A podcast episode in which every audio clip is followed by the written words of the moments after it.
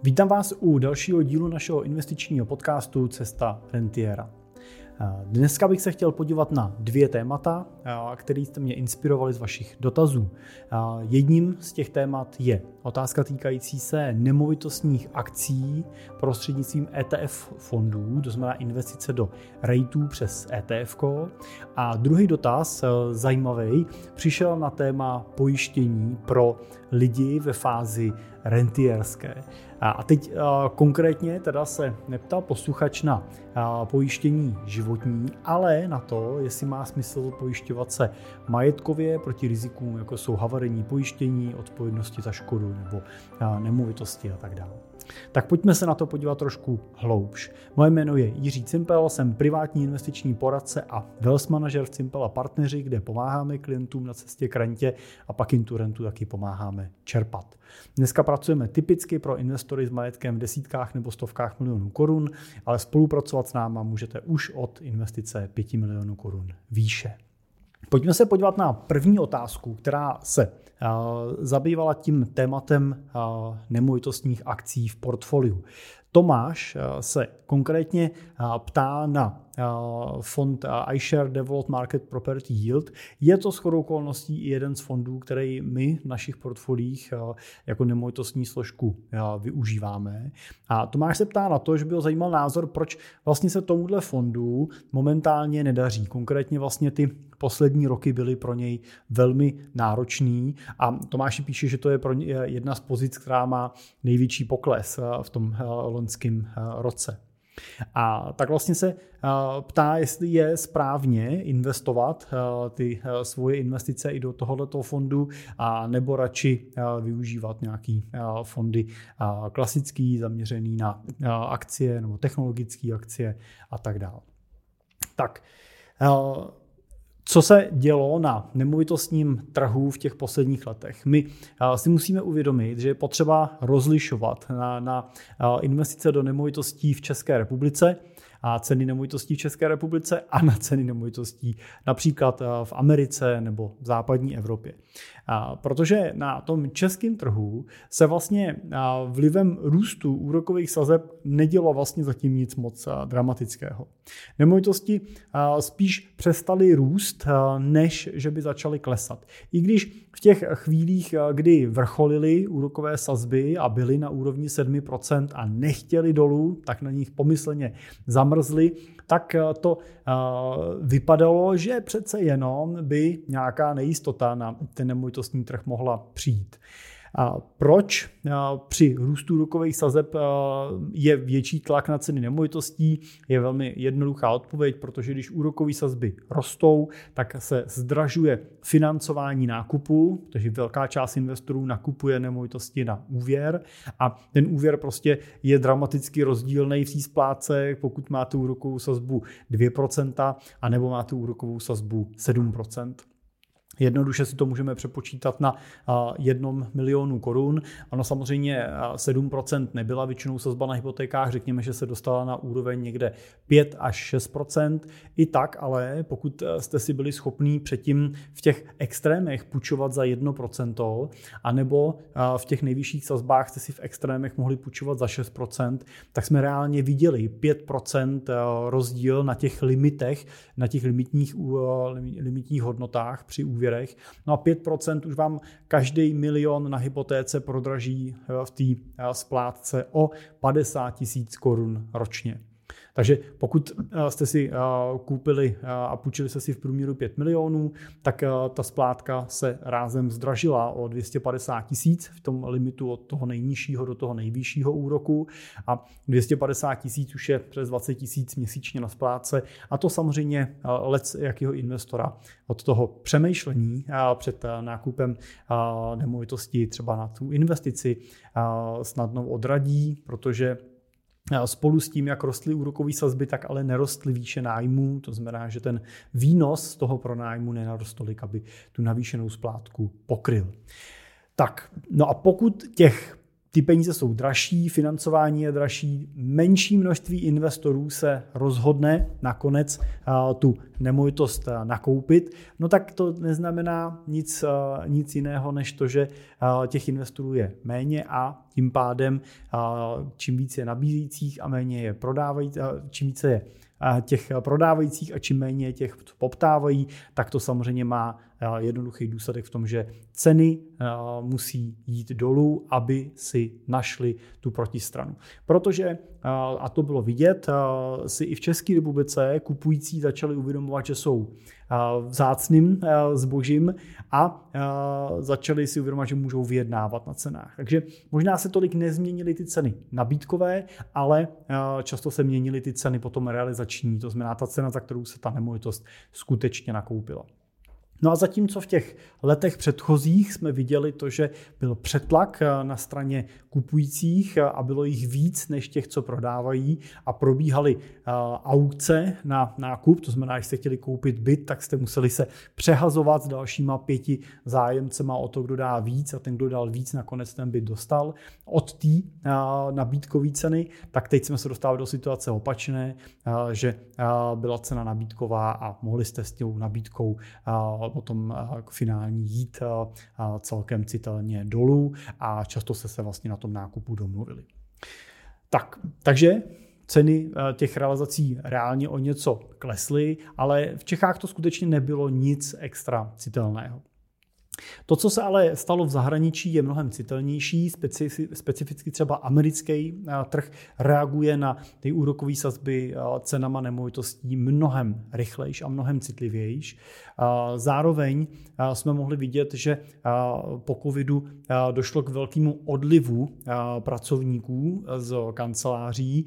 Řada firm začala redukovat ty svoje pronajímané prostory, začaly je zmenšovat a to samozřejmě mělo vliv na to, že se uvolňovalo spousta těch prostor a vznikaly tak, tak díry v tom nájemným, který ty společnosti realizovaly a inkasovaly. Takže se nám sešly vlastně dva faktory. Na jedné straně rostoucí tlak na odchod těch zaměstnanců do home officeů a tím pádem klesající výnosy z nájemného. A na druhé straně rostoucí úrokové sazby a s tím spojený vlastně snížená poptávka a nižší cena těch nemovitostí. No a tohle jednoduše ty rejty musí promítnout ve svých cenách. Speciálně teda všechny veřejně obchodované, burzovně obchodované společnosti musí promítat tenhle ten pohyb té ceny v tom, v tom, v té koneční ceně akcie, vlastně, za kterou jsou na burze obchodovaný. No a zároveň samozřejmě, pokud je tlak na cenách nemovitostí, tak mají investoři tendenci se odklánět i od těchto těch nemovitostních investic, takže i ta poptávka po těch samotných akcích byla menší a to samozřejmě mohlo ještě tu cenu tlačit kousek níž. Takže podobně, jako jsme to viděli u dluhopisů, tak podobně i nemovitosti a nemovitostní akcie byly pod tlakem a zažili pokles a tou velkou příčinou byl právě ten pohyb úrokových sazeb směrem vzhůru. To byl největší, nejdůležitější faktor, který k tomu vedl. Pozor, mohlo by to a, tak jako nabíz, se nabízet to, že a tak nemovitosti teď teda nejsou vlastně zajímavou investicí a já přestoupím z té pozice třeba v iShare Develop Market Property Yield do a, nějaký jiný investice a koupím třeba technologické akcie Nasdaqu, který vystřelili, nebo koupím S&P 500 a tak dále. To by ale mohla být velká chyba. Stejně, jako by mohla být velká chyba v tuhle tu chvíli vyprodávat svoje dluhopisové pozice a přesouvat je do třeba těch akciových pozic, které v tom loňském roce rostly. Byla by to chyba v případě, že vaše dlouhodobá investiční strategie říká, že tam tyhle pozice chcete v tom portfoliu dlouhodobě držet, že chcete mít dluhopisy a chcete mít nemovitosti, protože prostě chcete diverzifikovat, nechcete stát jednou nohou nebo nechcete stát té investici jenom na jedné noze, nechcete držet jenom akcie, ale chcete být trošku rozkročený napříč tím portfoliem. A to je samozřejmě správně pro dlouhodobého investora, a uh, proč by to byla chyba? No, protože uh, tu nejlepší investici a ten nejlepší nákup děláte v té době, kdy se tomu aktivu daří úplně nejhůř. A myslím si, že právě na kategorii třeba dluhopisů a na kategorii nemovitostí jsme tuhle vlnu a tohle dno právě prošli. To znamená, teď jsme ve fázi, kdy tak jak budou přicházet ty rotace na těch, na těch úrokových sazbách, to znamená, začneme místo růstu úrokových sazeb úrokové sazby postupně snižovat. Česká národní banka začala už před koncem loňského roku. Americká centrální banka bude s největší pravděpodobností začínat už někdy v dalších měsících, tak tohle bude určitě signál pro finanční trhy, pro investory a pro ceny nemovitostí a ceny, ceny dluhopisů k tomu, aby ty jejich ceny se zase pohly směrem vzhůru. Koncem loňský roku už jsme viděli tohle poskočení právě třeba na rejtech a konkrétně na té pozici eh, Aisha Develop Market Property Yield, kde byl vidět v prosinci rychlej skok nahoru. Byl to přesně důsledek toho, že Fed začal mluvit o tom, že úrokový sazby by přece jenom mohl začít eh, snižovat o něco rychlejší, než původně eh, počítal. Takže já osobně bych tuhle pozici teď neopouštěl, my ji určitě neopouštíme, zůstáváme v ní. Naopak, eh, pokud rebalancujeme portfolia, tak eh, se dokupuje vůči třeba akcím, aby se držel ten poměr a eh, budeme určitě čekat na to, že tohle bude jedna z těch pozic, která by v těch dalších letech mohla mít dobře našlápnuto. Podobně jako, podobně jako třeba pozice dluhopisové. Tak co se, eh, a možná tady si ještě dovolím krátký komentář, protože český nemovitostní trh je eh, zaplněný nemovitostníma eh, fondama, českýma, takovýma těma klasickýma podílovými fondama a ty překvapivě žádnou velkou vlnu, možná dokonce žádnou vlnu na změně ocenění nenašly nebo neproběhla. Všechny vlastně pokračovaly v růstu ceny jako by se nechumelilo, jako by úrokové sazby se vůbec neměnily a ceny na trhu zůstaly úplně stejné. A tady si dovolím otázku směrem k vám a to je, Myslíte si, že to je možný? Myslíte si, že když ten fond drží pozice v nemovitostech, drží třeba bytový a kancelářský prostory. A my vidíme, že ten svět se trošku mění, že na ty kanceláře je vyvíjený tlak, že jsou tady home officeový nějaké nastavení a že ceny nemovitostí kdyby nic jiného tak nerostou a jsou pod tlakem, protože úrokový sazby rostou, zdražuje se i to úvěrové financování těm fondům jako takovým, protože většina z nich má nějaký páky uvnitř sebe, tak je možný, že se cena toho eh, fondu, těch jeho podílových jednotek vlastně vůbec nezměnila a že, na, že tohle vůbec nereflektuje. A pokud je to možný a nastala ta situace, tak jak je to možný? A musíme si položit otázku, zobrazuje skutečně cena té podílové jednotky objektivně cenu toho aktiva, který ten fond drží?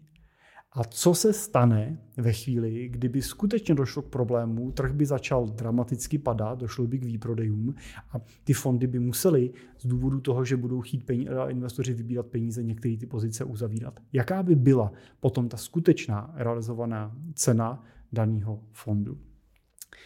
A to je jeden z důvodů, proč český nemovitostní fondy nepoužíváme, protože nevěříme na té objektivitě toho ocenění. Nevěříme objektivitě těch cashflow modelů, který používají. My věříme tržním cenám a ty tržní ceny nám ukazují ty burzovně obchodované ceny papíry a ukazují za cenu teda vyšší volatility.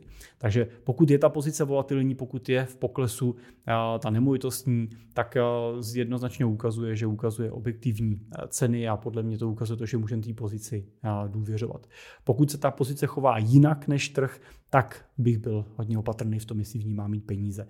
Určitě bych se na takovou pozici nedíval tak, jak občas slyším od některých poradců, že nabízí ty nemovitostní fondy jako takový lepší spořící účet, tak to určitě není a byl bych velmi opatrný se na takhle, takhle na investici dívat. Tak a slíbil jsem druhý dotaz, který mi eh, přišel od eh, Ondřeje a Ondřej se ptá konkrétně na eh, téma pojištění. Píše, že se jako rodina nachází v akumulační fázi, ale už dneska jejich pasivní příjmy převyšují jejich výdaje. To znamená, mohli bychom čerpat rentu, ale pořád hledáme nové příležitosti, takže v podstatě pořád akumulujeme. Ondřej píše, že mu je necelých 50 let.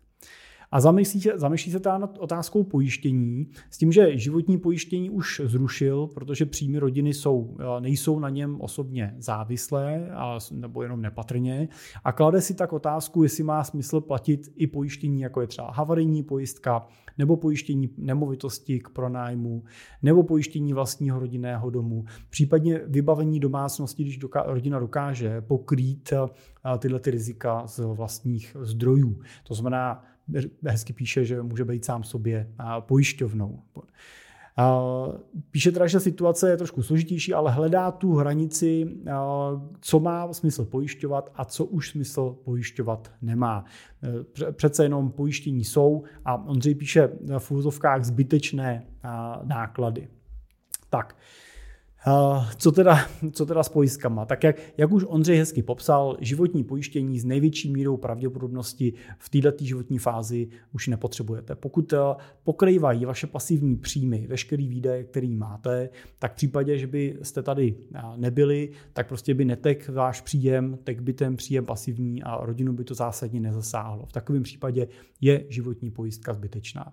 Zvážil bych ještě variantu toho, že Někdy třeba tou životní pojistkou pokrýváme věci typu třeba toho, kdybych zemřel, tak díky životní pojistce dostane manželka třeba nějaký objem prostředků, který si můžu fixně nastavit, který dostane mimo dědický řízení a může tyhle peníze použít třeba pro majetkové vyrovnání s dětmi, anebo jim můžou sloužit jako finanční rezerva pro období, než se dědické řízení vypořádá. A pak může být teoreticky tisíc korun měsíčně, 2000 korun měsíčně platby na nějakou životní pojistku přijatelnou cenou za to, za to že nemusím tuhle tu likvidní rezervu držet řešit nějakým jiným způsobem, tak aby měla manželka k dispozici v případě, že by se se mnou něco stalo. Tak to je jenom případ, kdy i v takovém eh, takové situaci se může ta pojistka hodit, ale eh, v principu pro to klasické zajištění rodiny eh, potřeba většinou není. Tak, co se týče toho majetkového pojištění, odpovědnostního pojištění a tak dále, tak tam už může být to téma samozřejmě trošku složitější. Myslím si, že samozřejmě, že ho jako fakticky nepotřebujete. Jo, že když se vám rozbije auto a máte dostatečnou finanční rezervu, máte pravidelné pasivní příjmy, tak dokážete to, tu opravu toho auta zafinancovat z, tý, z těch vašich příjmů a z vašeho majetku.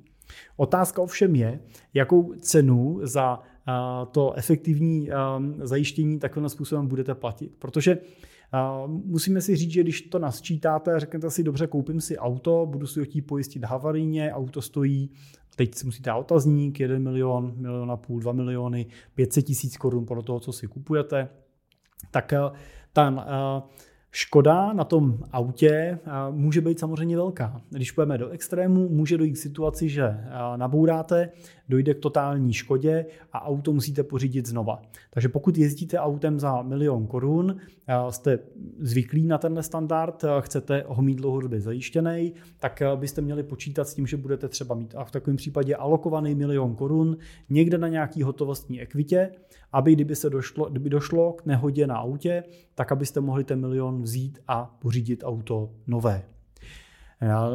Tak a teď je otázka. V dnešní době, samozřejmě, kdy úrokové sazby pořád máme na úrovni, uh, úrovni necelých 7% a terminální vklady stále nesou výnosy uh, mezi uh, 6 uh, nebo 5-6%, tak to nemusí být takový problém. No ale když budeme realistický a budeme odhlídneme od současného okamžiku, který je na horizontu těch posledních třeba 15 let dost atypický, tak si můžeme říct, že ta sazba na těch hotovostních vkladech bude v nižších jednotkách procent. A ve srovnání s tím, když nechám ty peníze dlouhodobě pracovat, nechám je třeba v nějakém portfoliu cených papírů, nebo když jsem nemovitostní investor, koupím nějakou nemovitost a tak dál, tak mi můžou generovat ten výnos v řádu 8%, 9%, klidně i víc, pokud třeba podnikáte. No a teď je otázka, jakou cenu platíte za to, že držíte tu hotovostní rezervu na to, kdyby se vám rozbilo auto, versus to, jakou cenu platíte za havarijní pojistku, která vám pojištění toho auta nebo takový, takový příjem, případě se s tím autem něco stane, vlastně zajistí. Pokud budeme brát, že by průměrné úrokové sazby na hotovosti byly kolem 3%, což můžeme zkusit říct, že je nějaký dlouhodobý průměr, versus 8-9%, který můžete dělat na portfoliu, tak můžeme říct, že při 9% je to rozdíl 6%. Těch 6% vám na tom 1 milionu na výnosu udělá 60 tisíc rozdíl. Pokud byste za havarijní pojistku na, ten, na to auto za milion platili víc než 60 tisíc, což bych se asi zajímal, proč, tak pak by asi mohlo být smysl, dobře, podržím si milion, nemusím platit pojištění. Pokud ale za to pojištění platíte méně a troufnu si říct, že za havarijní pojištění na auto kolem milionu budete platit citelně méně než 60 eh, tisíc korun, tak eh, v takovém eh, případě už se ukazuje jako smysluplnější radši platit pojišťovně tu pojistnou sazbu a uvolnit si tak tu svoji hotovost, kterou bych musel jinak alokovat na tohle pojištění. No a stejným způsobem si samozřejmě můžeme odpovídat i dál. Když se podíváme na pojištění nemovitosti, tak ta škoda samozřejmě může být ještě citelně vyšší, kdyby došlo k totální škodě na vašem domu. Ta škoda může být 10 eh, milionů korun, který byste museli zaplatit za novou stavbu toho baráku.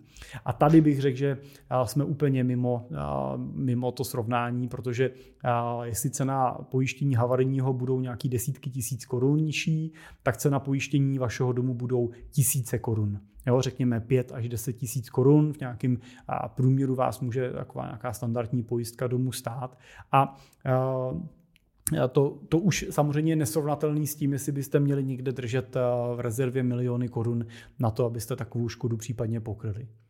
Stejně tak a možná ještě o to víc navíc škoda třeba na nějaký odpovědnosti občanský nebo odpovědnosti z držby nemovitostí, kde ty škody, které můžete způsobit, můžou sahat do desítek milionů korun. Pojišťovny jsou ochotní vás na desítky milionů korun pojišťovat a ta cena je skutečně jenom pár tisíc korun, který za takový pojištění platíte.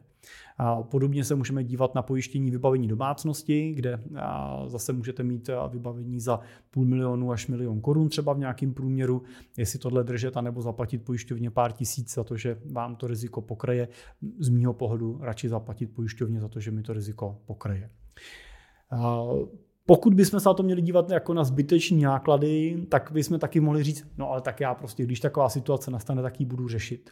Nemusím mít pojištěno nebo nemusím alokovat milion na auto, milion na pojištění domácnosti a milion na pojištění baráku.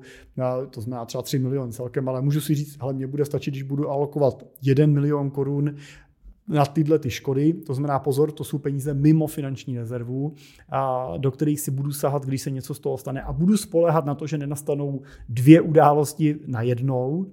A, tak ano, v takovém roce, ne, takové situaci nemusíte držet tři, ale stačí vám třeba jenom jeden milion, ale vzhledem třeba k tomu, vzhledem třeba k tomu, kolik ty pojistky stojí, tak si myslím, že pořád v lepším případě budete na hranici toho, že jestli si budete držet milion nebo platit pojistku, tak vlastně to bude stát podobně.